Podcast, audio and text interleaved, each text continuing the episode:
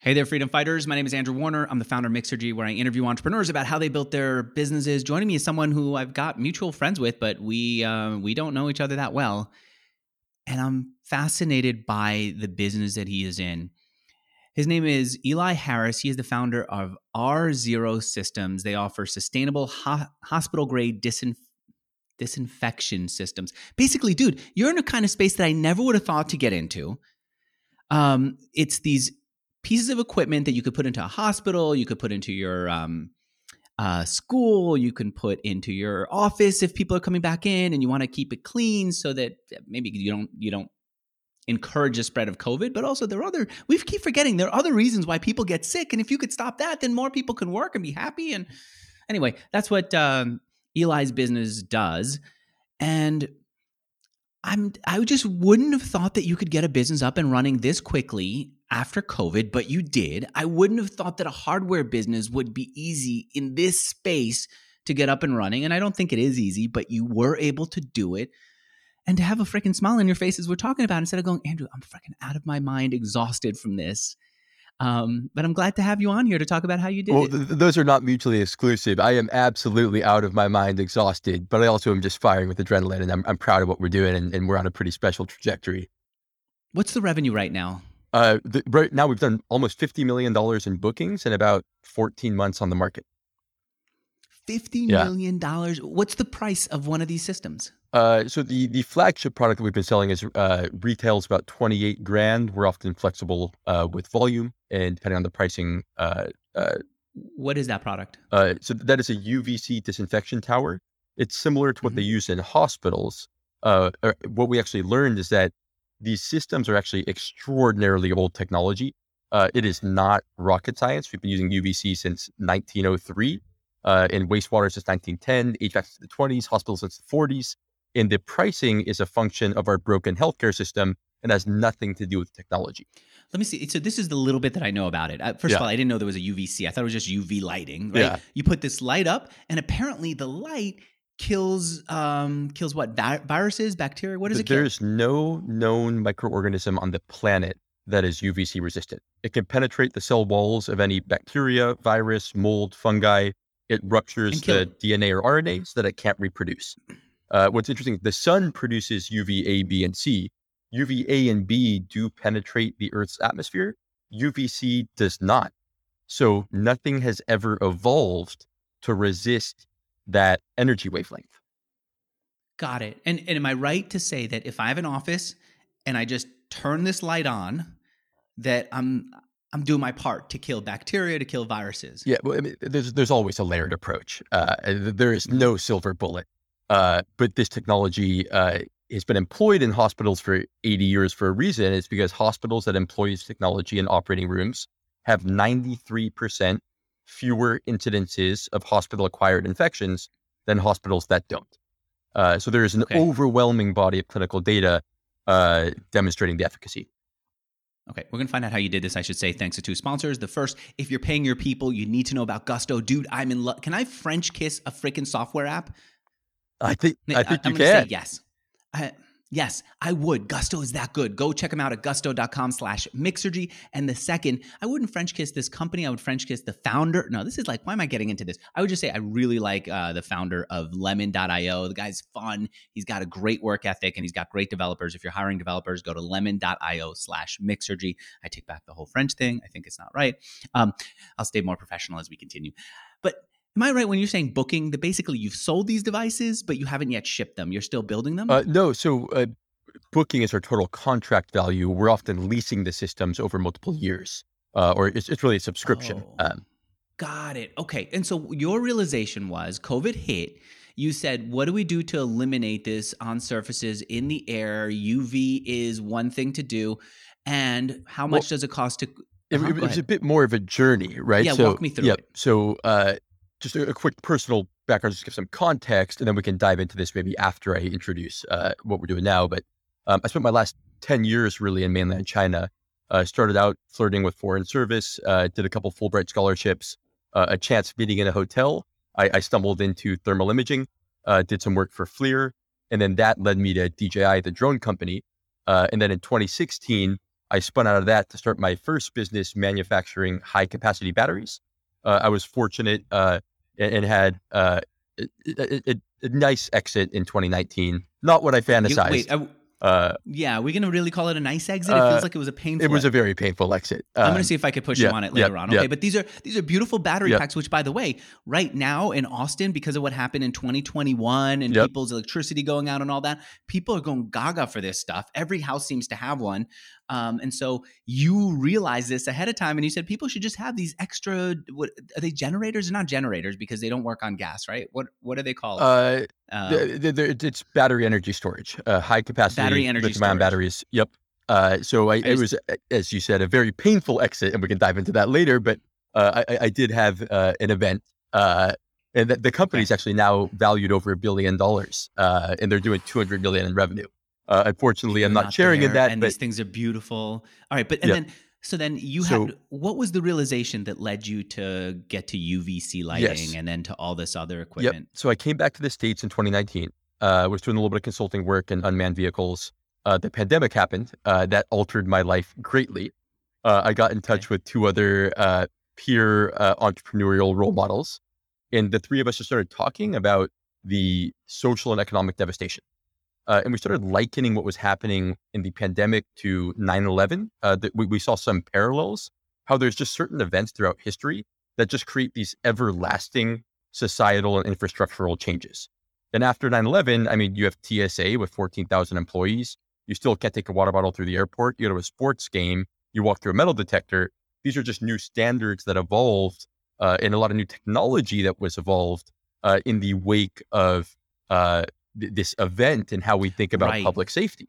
And even on a, on a smaller level, you you walk into even a small office building, even like a little WeWork, they make sure you sign in. They want to know who's coming in. Where before 9-11, watching to that degree was not that big of a deal. And so yeah. you said, all right, so what else is going to change now because of COVID yeah. and change forever? And I think the word public safety is, is now kind of broadening to biosafety and how we interact with human health in all shared spaces. And I think that's a, a fundamental shift in uh, in culture and infrastructure that's going to stick. We started looking at the, the disinfection market as a whole. Our response to the pandemic was to go pick up backpack sprayers and just hose buildings down with chemicals. Uh, and our chemical consumption in the last few years has just been uh, absolutely horrifying. Uh, and it's, it's problematic for a few reasons. I mean, one is chemicals are awful for the environment. They're dangerous for the applicator they largely only address surfaces, uh, and that's often bacterial risk on surfaces, but they don't that well address airborne risk of, of viral pathogens. And then the the other okay, thing so is, you were looking at it and you said, I'm seeing all this, and I saw it too, right? You'd see Airbnb hosts would suddenly show how they're spraying everything down in their house, right? You'd see streets. Yeah. I think it was Mission Street that had people just spray chemicals on the sidewalks for a while in San Francisco, and you said that's not going yeah. to be the answer that we believe yeah, in. there's also a ton of human error. It's often our lowest paid staff, incredibly high churn, and there's no compliance. You still have people signing a checklist. So I mean, th- this is extremely problematic. And then we started looking at this industry. It's literally hundreds of billions of dollars of market cap. And then it's dominated okay. by SC Johnson, Clorox, P&G, Kimberly Clark, Reckitt, and they're all pushing the same commodity chemicals. Uh, there, it's it's it's commodity. We've been using the same chemicals. We've been using bleach for almost hundred years. Our response to the Spanish flu in the early 1900s is the same response we employed hundred years later in 2020. Uh, okay, and you said that's not your answer. Yeah. Um, what, what, How did you end up with this hardware product and not like a marketplace yep. where anyone can go and buy and sell this stuff or something else? Yeah. So I mean, initially we thought we were actually going to build a marketplace. That that was the initial idea. We thought, you know what, we can offer this differentiated service and do this kind of on-demand Uber esque. Press a button, sign up for subscription, and once a week, once a month, we'll send in a hospital grade crew and do this hospital grade cleaning. So th- Ooh, th- th- that's okay. what our initial thought was, and then we started researching the market and we started learning that the gold standard in all hospitals is the use of these UVC light towers. For 80 years. How, how did you notice that? So, roundabout way, one of my co-founders, Grant, uh, one of his college friends' father is a gentleman named Dr. Richard Wade, and we heard we okay. heard about uh, oh he was vaguely involved in this space. We got in touch with Dr. Richard Wade. Uh, turns out he is one of the global, world-renowned experts in this space He's on the National Okay. Academy of Science. He taught at Harvard, Oxford, UC Irvine. He was the former executive director of OSHA. Uh, he is uh, the Michael Jordan uh, of disinfection. He wrote the protocols Okay. to disinfect the Diamond Princess cruise ship. So we, we roundabout total pure fate coincidence. We got in touch with him. We brought him on as our chief scientist, and he led us on this study to really understand what are the best tools and technologies that do exist today for infection prevention. And we landed on UVC. Okay. Uh, and and that was the answer. But what's what's really unfortunate is that, like I said, this is extremely old technology. There is an overwhelming body of evidence showing that hospitals that use UVC light have 93% fewer infections than hospitals that don't. But they Okay. price these systems for over $100,000 because the manufacturers value price the systems based on the cost of a hospital acquired infection. Because Medicare and Medicaid do not reimburse hospitals for hospital acquired infections. They don't insure them. So if you go to a hospital for a small surgery and you leave with something else, that's a $40,000 incident for the hospital that's not insured. So be- And the hospital has to pay for that? yes, Oh, So- okay. All right. And so the manufacturers say, hey, hospital, how about if we could avoid two and a half infections, you break even on buying one of these lights, buy one of these lights. And and there hasn't it's been a, a, market. it's a in- logical purchase. Uh, it, even at that price point, it's a very logical purchase for the hospital. Uh, but Eli, there hasn't been a market where someone goes to China and does it cheaper and hospitals just look online or go to Alibaba and buy it. No? Nobody's ever cared, and selling it to hospitals is is difficult, especially the U.S. healthcare system, and, and to go through the regulatory and compliance hurdles, and uh, and to to be established and, and build that channel. I mean, it, it's um, Okay. So you realize that and you go, wait, I'm Well- the guy who's been to China. I think I could make it cheaper. Am I yeah, right? yeah. Well, uh, well, first when we when we found that out, we're like, well, this business is dead in the water. We can't acquire enough systems to offer this platform and and offer this service. So, Oh. so that's when we that's when our that's when we pivoted and said, you know what, we can build this. This is not rocket science. It is not sophisticated technology. We've been using the same type of system. It- It's it's not complicated. The hardware, the ability for UVC to kill anything. It's just the amount of light that you output and how long you expose the pathogen. So so that was you know, our everything I know about you is you're the guy who's like tons of you're throwing a lot of awe at the people that you're partnering up with, the people in your life.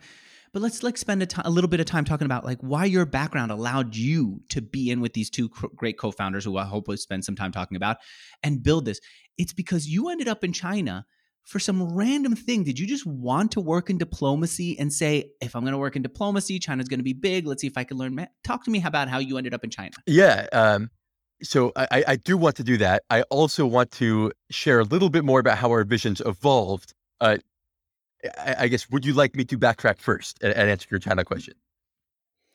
Let's just spend a little bit of Yes, time about China, awesome. just Yep, to, to, to get your background. Yes, Um, and then we'll come back to this. Yeah, so I, I- had a pretty unconventional uh, upbringing. Uh, my- my, parents are, are are pretty radical, and I, and I, I do admire them uh, greatly. Uh, independently, my, my dad went when he was uh, 21 to Kenya, spent 16 years in Kenya, uh, and and he he's an entrepreneur. He, he's now 74. His claim to fame is that he has never in his life been employed. Uh, he's just hustled his ass off, and he's done all kinds like of ventures. vending machines. I, as all a kid, kinds of dreamt stuff. of having Yeah, vending machines. yeah. Didn't Warren Buffett have vending Yeah. machines? Was it fun to own them as a to see your dad own them as a kid? Oh, we yeah, we had all kinds of stuff. Uh, yeah, um, v- vending machines, uh, carnival systems. Uh, we, we had all kinds of fun. He was doing public showers, uh, public storage. Uh, he had public showers where people would pay a few. he he was one of the first. He was one of the first people to put. I think he was the first in California to put coin operated showers on beaches. Uh, and he would have he would go around and pick up the quarters and, and have other people do that. Uh, but Okay. uh, yeah, he, he just he just hustled, and he was in Africa for many years and did wildlife filming and produce and coffee and shipping live crayfish and doing all kinds of stuff. And was but- it like was it fun adventures? Because it doesn't seem like it was about the money. He didn't have a ton of money at the end, right? yeah, it, uh, it- I think it's just a, a little bit of pride and, and just a, a more interesting life, a, a much more interesting life. Um, my mom, similarly, she spent more than a decade in India. Uh, she's more of a little hippie girl, playing music and dancing and uh, doing pottery and living in a commune and traveling the world. But She also started a flight instruction business, which, like, if you're Yeah. talking about hippie and, and like flighty, she's also very Well, serious. she, she came back to the States when she was 30. She worked as a temp, put herself through flight school, and then now she's been a flight instructor for 30 years and has her own business. Yeah.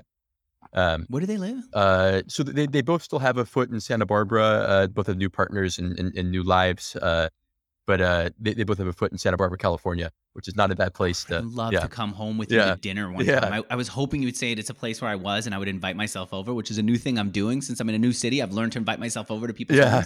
I thought maybe I invite myself to but they, uh, yeah, they, they definitely inspired me that uh, they kind of challenged my ideas of normal, uh, and that and yeah. that are a, a, lot of our my peers' ideas of normal in, in the U.S. I mean, it's just it is totally made up. There are many different ways to live your life. Uh, they, they kind of inspired me to have this global existence. Uh, we grew up on a shared property with uh, people from eight different countries, and uh, it was uh, very eye opening. And and I, and I always uh, aspired to blaze my own similarly unconventional global trail. Um, I was a little bit more uh, conventionally ambitious and in, invested in my academics and uh, and um, yeah, I, for a while I fantasized maybe public service or foreign service would be an interesting life. Uh, I showed up at college. I I wanted to learn new languages. I, I spoke Spanish fluently growing up, um, and I thought, you know, maybe I'll learn Chinese, maybe Arabic. I knew they were globally relevant. I had no idea. I, I was not educated whatsoever on cl- cultural, political, historical, economic uh, backgrounds. I shadowed a few classes. Uh, I liked the Chinese professor. I stumbled into it. Uh, I and I started learning Chinese in college. Uh, it was extremely difficult. And I said, you know what, if I'm going to commit this much time to actually learning the language, I want to make sure I actually like being in China. One thing I realized is in college in the US, where I think we're fortunate, there are a lot of opportunities to obtain free money. Uh, okay. So I, I, I, found my way. Uh, I ended up finding my way every single summer and a semester while I was at college, getting uh, scholarships to go for free to China and do various programs. Um, Wow. And I uh, was it fun? I honestly, I feel like people always expect some nuanced answer about how I fell in love with uh, or got wildly passionate about some uh, cultural phenomena or some uh, economic or, person. or, or a person. But yeah, I just the truth is, I was just having fun. I was just having a blast. I was learning Chinese. I was pretty good at it. Everyone kept telling me how special I was, and I, I loved that attention. And it was a positive reinforcement cycle. And I was just having because you were so uniquely un-Chinese. Yeah, and I was and I was willing to put myself out there and just dive mm-hmm. into it, and then doors just kept opening, and I kept finding myself in just totally wild, unique situations. Like what? And I, and I, just, I also was able to just command authority, respect uh, that I couldn't command at my age in the U.S. Mm. Uh, just because I was different, um, and, and whether that was hitchhiking around southern China or whether that was ending up working for FLIR, the largest thermal imaging company in the world, or joining DJI, the largest drone company in the world, without any real experience whatsoever. Uh, and they just, I, I just felt like doors were opening. Um, okay, DJI such like amazing products. Um, Yep. When so, I joined DJI, there were 3,000 employees. There was less than a dozen wow. non Chinese employees in Shenzhen. Uh, and I got to help found uh, the entire uh, enterprise drone division. Um, so drones in public safety, agriculture, construction.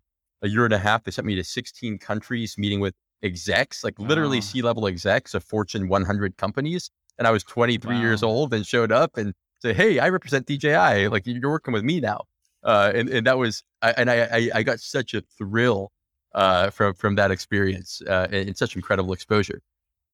So, you know what? One of the things that I'm assuming is that because you had that experience, that you were able to understand how to manufacture the products that R Zero is is creating today. But it doesn't seem like it based on the look you just gave me when I suggested that. Oh, I learned a heck of a lot of manufacturing. You that, did. I mean, that was more in my second venture. Uh, that, that was when I started, okay. or when I started my first venture, my own uh, manufacturing batteries. I mean, I for four years, I, I mean, I lived and breathed every part of that. I've spent months, literally months inside factories, uh, sleep, oh, sleeping on so factory So you had the floors. whole experience of being yeah. China, of being in a, in China, working for a Chinese country, company with a Chinese product that they're making, and then you say, "I have this idea. I'm going to create my own battery that will be a backup system for people." And then you were able to learn how to manufacture and build on what you knew before and that was ecoflow. How'd you came, come up with the idea for ecoflow? How'd you know that that was needed? Yeah so this battery company so it, it, it, really evolved out of dji i. Mean if you think about uh, battery life of drones today drones are such powerful tools. Battery life has been limited. Uh, if you're a hobbyist flying the drone on the beach taking selfies i mean 20 minutes is great. If you're using drones for enterprise practices if you're looking for a missing person if you're mapping a massive oil pipeline, uh, if you're uh, doing CAD modeling for construction, I mean, you need to keep a drone in the air a lot longer. So battery was a huge limiting factor. So I started working really closely with the battery engineers at DJI, uh, and and we started kind of conceptualizing what it would look like to create a drone recharging hub uh, to actually recharge drone batteries in the field then we started thinking about, you know what, this can actually be product agnostic. It doesn't need to be limited to drones. And we also started learning about how massive that market is for battery energy storage. Uh, even just the portable Honda generators, Honda does over a billion dollars a year in revenue just from their Honda 2000 portable generator line. And what's crazy is the, the whole is world is moving electric.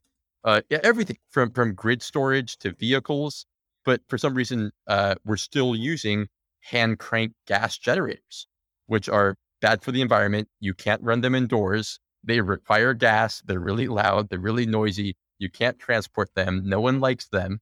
Uh, and, and what's interesting is building batteries is difficult. And the players that have the technology uh, and the uh, manufacturing capabilities to actually build large, sophisticated safe energy storage battery systems, it's so much more lucrative and a much bigger market to actually attack grid storage in vehicles. So we we were unique in that we actually had the technology, the sophistication, and then the manufacturing prowess to build these complex systems. And we were going after a more niche market. And how we did it is we actually raised differently. Instead of going the venture route, when we went out and we raised our pre-seed, our seed, and our Series A, we exclusively raised from the largest and most sophisticated battery supply chain manufacturers and suppliers uh, in China. So what we did is by giving them an equity stake and taking their money, we were able to access the tier one battery supply chain uh, component suppliers, manufacturers, as opposed to working with third tier companies. Okay. And then you made these beautiful, like, eh, they almost look like Bose radios, some of them. They look like nice handheld things that you would bring with you and feel good about having in your living room for, I guess, for battery power. So if the lights went out, you could plug whatever devices you have. I, I think I could even plug a microwave into it. Oh, right? yeah. I mean, it, it, it, these, these are the, these systems can outcompete the hand crank Honda generators. Anything you can do with a Honda generator, you can do with this battery system. You can recharge it with solar panels. It's entirely renewable. It's silent. You can run it indoors. You can take it in the field. So, I mean, battery backup was huge just for power outages and storms. But then also, there's a big right. market for uh, film production out in the field. Uh, there's a big market for uh, just camping and recreational activities, tailgating. Uh, but what was interesting is that on your old website. Yeah, I, was. Yeah. I, I, I, was. I ran that company as CEO for four years. I put my entire heart and soul into it. It was my life. 16 hours a day, seven days a week. It was my identity. I, I, had no separation from it.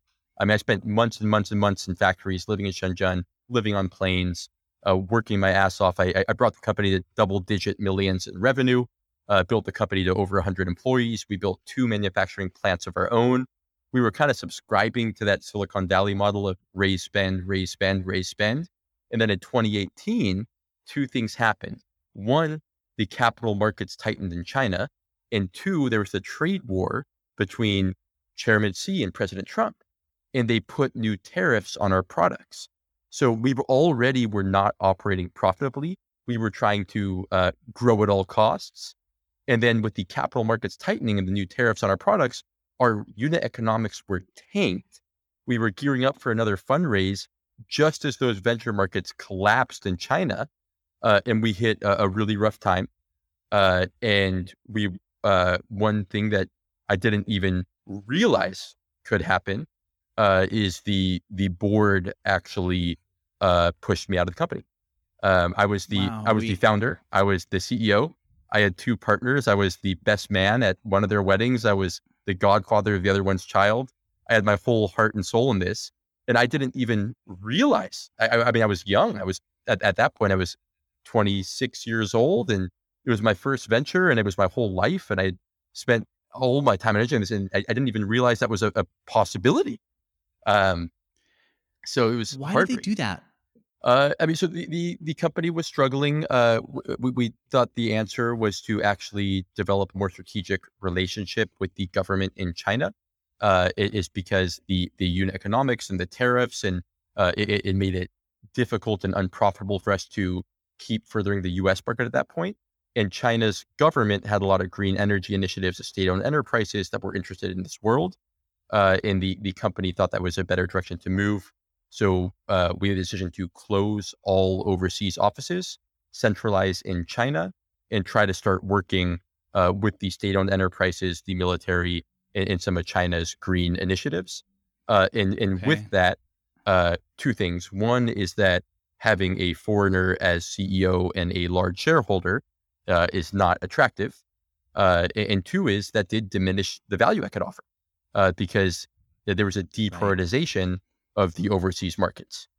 Um, Right. so it was it was heartbreaking. Um, I was uh, kind of bullied into a, uh, a a small liquidity event, which for my age was was nice. Nothing to write home about, and not the How write much? off. A couple million? I I, I I I I can't legally uh, share. you can't even yeah. say if you can you say if you were I- be a millionaire at I, end I, I can't legally share, but it You was, can't even but it, it. was, it was very, uh, it, it was not, not at all what Not I, the- what I fantasized and, and hoped after all that time. Uh, came back, Okay. started seeing a therapist, an executive coach, moved back in with my dad, trying to figure life Wow. out. Uh, I, I was, I was in a really dark spot. I mean, four and a half years, it was my identity. It was my whole life. I mean, I built that, uh, and I was, and I was bullied out and I was scared. And I, I mean, I, I didn't, I, I talked to lawyers in China and Hong Kong and the US and I mean, I'm, I'm a foreigner and we were a Chinese entity and it's, uh, it, and there was a big shift. And at the time, the company was struggling and, uh, and what's, what makes it even more painful, but I'm, I'm, I'm trying to shift my narrative and find some pride in it is, uh, that company I started and was CEO of and ran for four and a half years and, and built a beautiful foundation. Uh, they're now valued over, a over a billion dollars. Uh, they've raised over a hundred million from Sequoia and Hillhouse. They are profitable Wow. they're turning 200 million in revenue and they filed to IPO. Uh, so while I don't get to share in any of that success and uh, my, my, my equity would have been worth uh, hundreds of millions of dollars, hundreds of millions of dollars. Uh, and I, I don't, I don't get to share in that. I, I- I'm trying to be proud that nobody can really Yeah. rewrite that history and take away from me that I started that company and I had that vision. So I'm, I'm trying to take pride in that. And the truth is, it led me to where I am now. And what I'm doing with R0, I have even greater conviction in. It's a bigger market. I'm working with partners who I deeply admire and respect as people. We're on an even faster trajectory. We did $50 million bookings in less than two years. We've raised even more money in less time. We're raising another $100 million plus Series C right now. Um, where I guess it led me to now. I'm, I'm now dating uh, the, the girl that I, that I hope will be my wife. And I, I mean, it, all this stuff only happened uh, because of how uh, that that journey with EcoFlow uh, progressed. So it, it's I, I'm trying to really feel that uh, everyone always told me, uh, every wise person, all of my mentors, everyone I talk to says, Eli, you're young. It's all about the journey. Look where it led you. Be grateful for that. The outcome, the money doesn't matter. And, and logically, objectively, I knew that to be true. I had trouble feeling that. And now for the first time, I'm starting to really feel that. I mean, I, I'm looking at where I am now and I'm, I couldn't be more excited and I am happier. Uh, and, and I think my, my potential and opportunity is greater. And it's because of that tough experience I had. All right. I should say this interview is sponsored by Lemon. If you need to hire developers, go to lemon.io slash Mixergy. They've got phenomenal developers, often in Eastern Europe, really well qualified people who are definitely going to cost you less than comparable developers from other places. I'm not going to tell you actually to go hire from them. I'm going to tell you to go consider them. And the first step is to go to lemon.io slash Mixergy, set up a call with one of their people or just a chat with them and see what they have to offer. If you like, hire the developer. If you don't, move on. I think you're going to like them. And I know you will like the fact that they're going to give you a discount if you use my URL. Go to lemon.io slash mixergy, get that discount, get connected through through me. They'll take great care of you.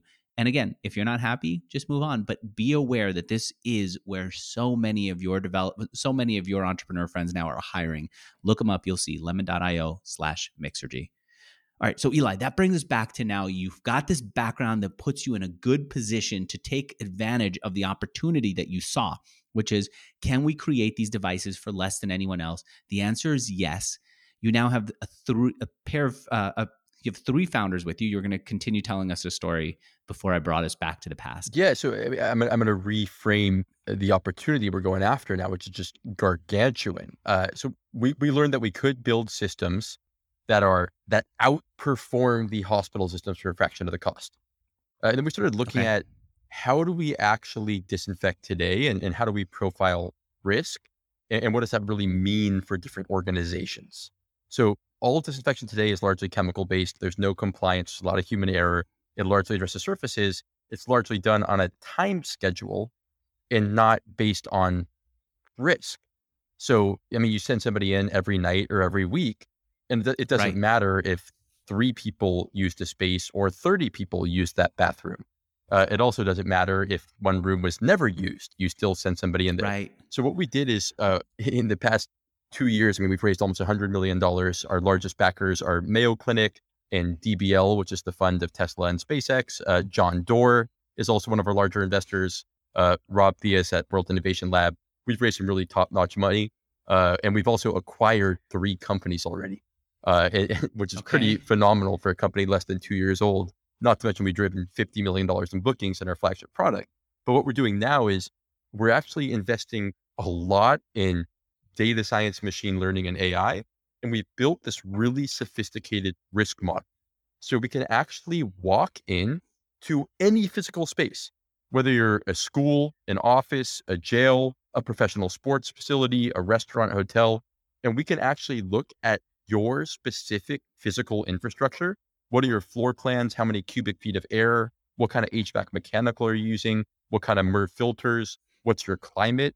How are your buildings actually utilized? How many transient occupants per hour? How many stationary occupants? Are they exercising? Are they breathing heavily? Or are they are they pretty Wait, mellow? Be, because you have hardware that measures all this and and software that uses the floor plans and yep. everything else that you just mentioned and a combination of your hardware that analyzes yeah. the data that you get from then, the location. Well, uh-huh. and then uh-huh. we can actually look at any pathogen.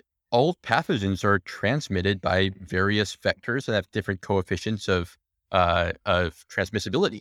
So we can actually look. What does that mean? Give me give me a, a practical example. So you can, I, how are you measuring yeah, I, I'm pathogens? Gonna, I'm gonna, I'm gonna, I'm, I'm, I'm, gonna make up the numbers here just just for yeah, uh, ease of, of comprehension. So, so say uh, the seasonal flu has a uh, an R. It's called an R an R coefficient of one. Okay. So on average, okay. one person will give that to one other person, and it's largely transmitted okay. by air. Uh, COVID has an R of 11. So one person on average will give it to 11 others. We know the vectors if it's transmitted by surface, by air. And just to remind so, people, this is just made up yes, numbers yes, to help yes, understand the concept. Yep. So okay. we, we can look at the vectors and statistical probability of transmission of different virus, bacteria, infection.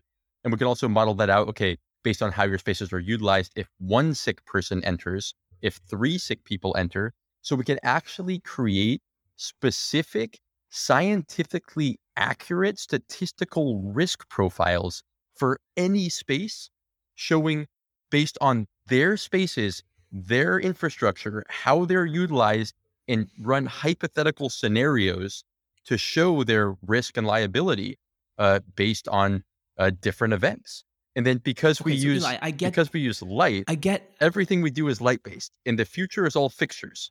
So we're getting away from mobile units. It's installed assets on your wall, on your ceiling. It's fixtures. Okay. We also tie that into building occupancy. We throw in uh-huh. sensors that actually measure and look how people use spaces.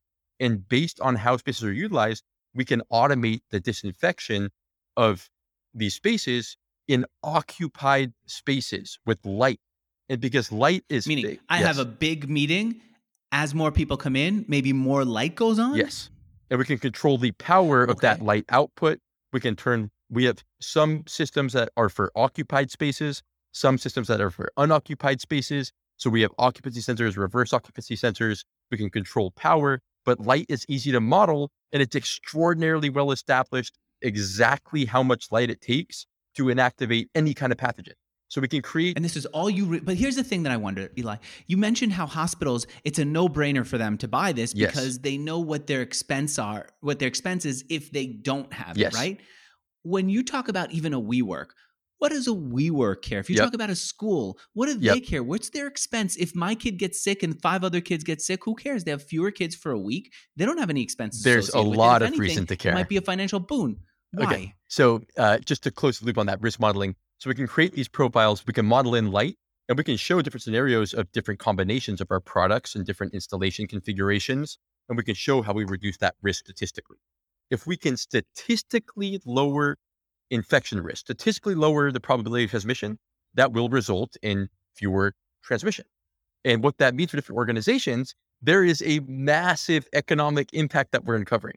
So schools are ADA funded. They're funded based on average daily attendance. That is how they make money from the state. They're funded based on attendance. They're also funded based on test scores. The highest, uh, the highest influencing factor in test scores is teachers and students being in the classroom. If we can offer solutions that statistically result in fewer infection, that will result in higher student and teacher attendance, which is how schools are funded. Okay. And that's also how they deliver higher Okay. test scores. And we're starting to do predictive modeling as we get data back. And we're getting smarter and smarter on showing how different statistical reductions in risk actually translate to attendance and performance. And we're, we're able to predict those outcomes. And then as we collect more and more data, we're getting smarter on that. So we walk in, schools aren't even buying disinfection. What they're actually buying is higher attendance and performance. For uh, large corporations in the US, any company more than 2,300 employees, they're all self insured. If we can statistically lower infection risk and reduce infections, they're paying every time somebody goes to the doctor or hospital. If we can lower those health related costs, if we can also keep people in the office, that's a productivity gain. If you're a call center, you make money based on the amount of people you have in the office dialing. If you're, it, it, there- there's so many billable industries. I mean, if we can keep people in the office, there's a productivity gain. We're also saving them in healthcare related costs. So every industry has a Okay, parallel. That I had no idea. Okay. So now So up until now, when you made your first sales, who did you make them to when you didn't have all of this data? Yep. So, uh, really quickly, just just to close the loop on that, we're no longer actually selling the product. When, when I go in, I don't sell the product at all. What I do is I sell a statistical risk profile and predictive financial outcomes based on their industry, uh, and that is a very different. Th- th- that's it, it, And can you actually show that? So I understand Yes. that the three of you co-founders each have your roles. Your role was sales. If you're in right, uh, s- sales in the broadest sense of the word. I, I've never worked in sales in my life, but I, I enjoy evangelizing and telling our story. So whether that's selling sales to and marketing. You're you're the person who's thinking through what do we say to the to the customer who we walk into and we try to s- not sell the product but sell the sell the uh, the solution, meaning Yes. fewer people out Yep. sick. Am I right? Okay, but how could you do that? An envir- Can you take me through maybe one customer without saying their name to help me understand how you could do that in the beginning when you weren't sure what the results were yet? When frankly nobody knew who was going to be in the I mean, office and who I mean, wasn't. there's still a leap of faith, right? So, I mean, building a clinical body of evidence with scientific and statistical power takes time. I mean, we work closely with the Harvard Chan School of Public Health and the Mayo Clinic, and we're currently engaged in clinical studies in uh, dentist's office, in schools, in hospitals, and corporate offices. And, and these are studies that are going to go to ethical review boards and the IRB, and and these- these will take years to be published, but they'll, they'll be published in scientific journals. So, and once we have that, that's, uh, I mean, we, we need to build that clinical body of evidence over time uh, that that actually uh, are are uh, stand up to academic scrutiny. Uh, in the meantime, we we are collecting our own data, and as the data comes back favorably, we're screaming it from the rooftops. Uh, but that but Okay, that can you give me said, an example that, of a first customer that you sold yeah, to? but th- that's One of the that, that said, we're still uh, uh, we're still getting people to take a leap of faith based on the science. The science says it works. The models say it works. This has never been done before. We're starting to collect that feedback and that data, and we're starting to prove out what we want. So, Clark County School District in Las Vegas, Nevada. Okay. It's the fifth largest school district uh, in the country. They have more than 400,000 students and staff, uh, which is Okay. insane. 374 Yeah. schools. Uh, we actually outfitted uh, a, a handful of schools uh, with the entirety of our solution. Uh, and we're actually running a crossover study, uh, or we're not doing it. Uh, we, we provided the product, Clark County, the schools, uh, and then a, a gentleman from the Harvard Chan School of Public Health has designed the study. And we're actually looking at the impact of our systems on student attendance. And we're doing things like measuring wastewater to actually get accurate about what kind of pathogen is present, because wastewater testing is much more accurate than attendance data uh, or, or, or calling in sick.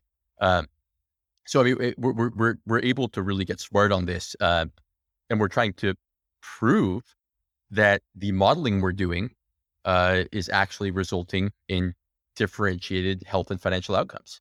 And if we can do that, and right now, I mean, it is a leap of faith. We are in the process of proving out that the science plays out in the real world.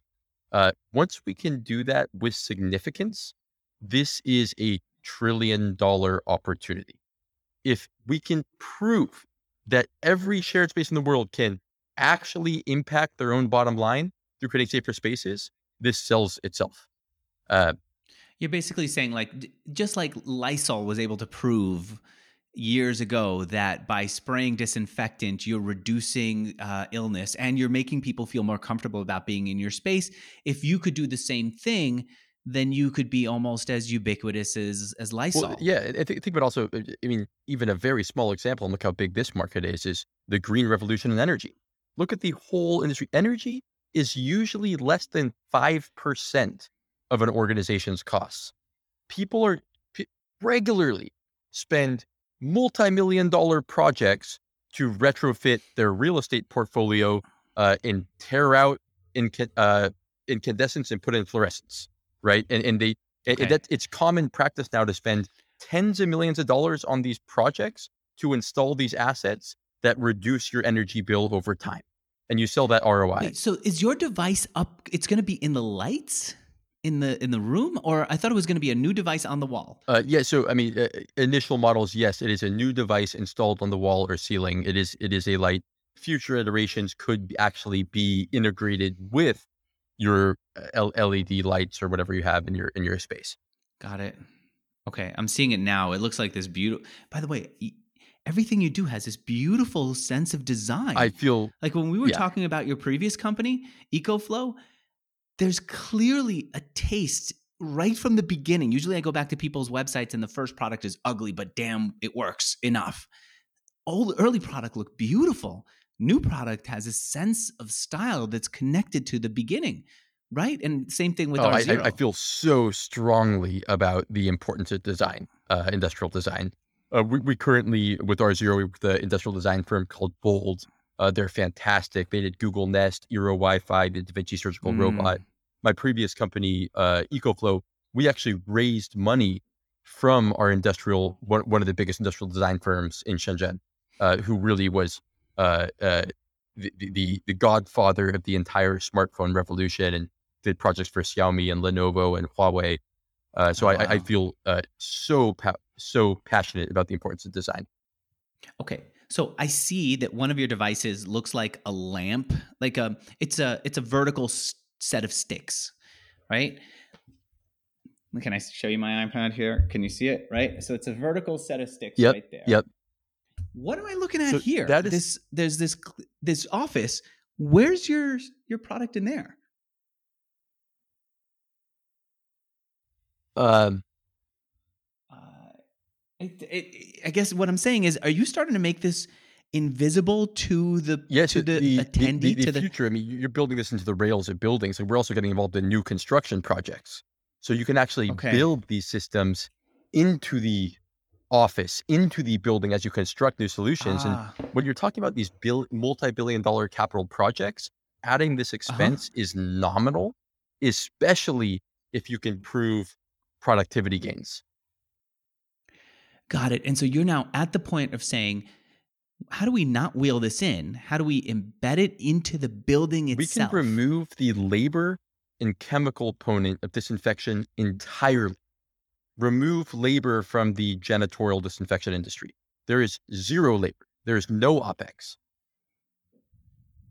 Do you have a few more minutes to keep going? I know we, we're kind of running yeah, yeah, late. Are you good with it? More. All right. I, let me take a minute to just say this this interview is also sponsored by Gusto. You've heard me say I'm using Gusto. It is amazing.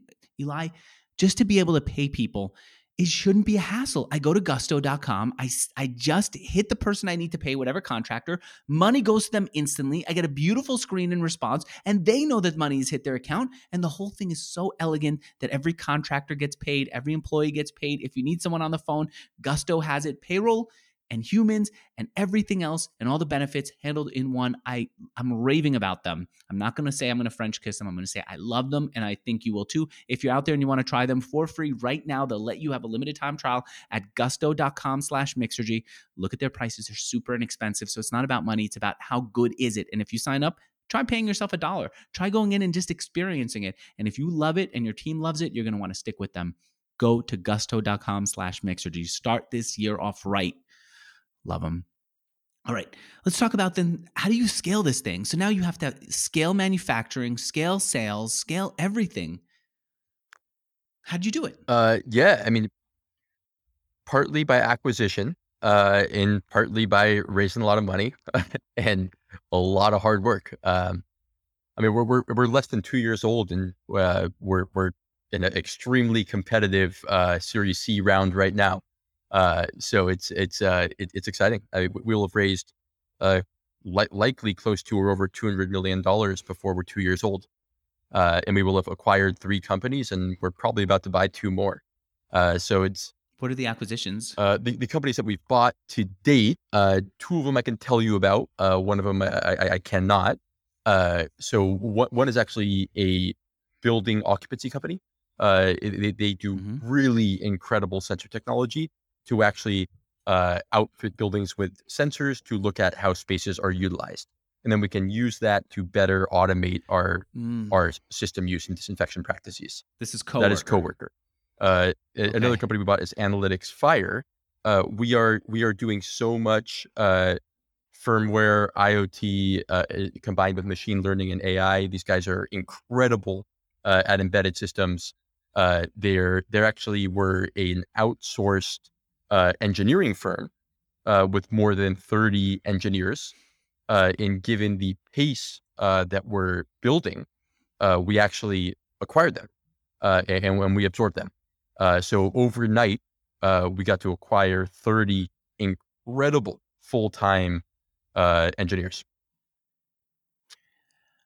And so when you're acquiring teams, you're adding teams, it feels like you now, as the president of the company, have to do so much management, so much cultural integration. Is it is it important at this stage, or are you just growing so fast it's, that people can pick up the oh, vibe? Oh, it's it so incredible, especially because we're doing this largely remote.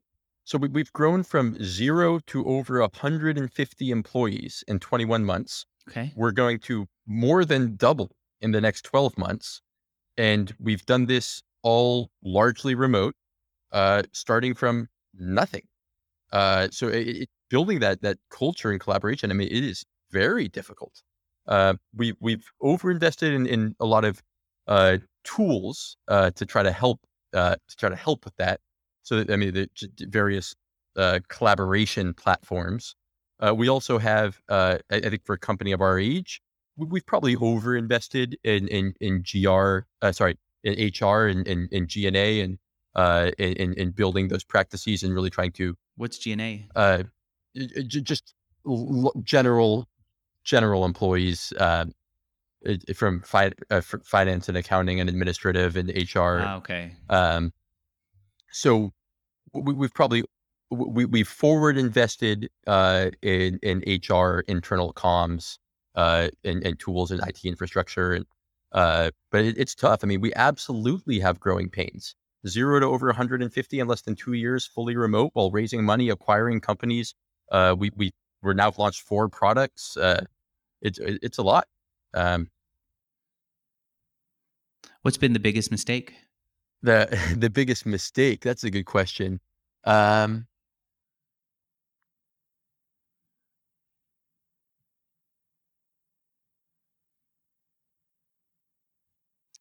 um, Or what's been one mistake that you've that you can think back on? yeah. I don't, I don't do much thinking back. We're going so fast. We're going so fast. I a, a biggest mistake. I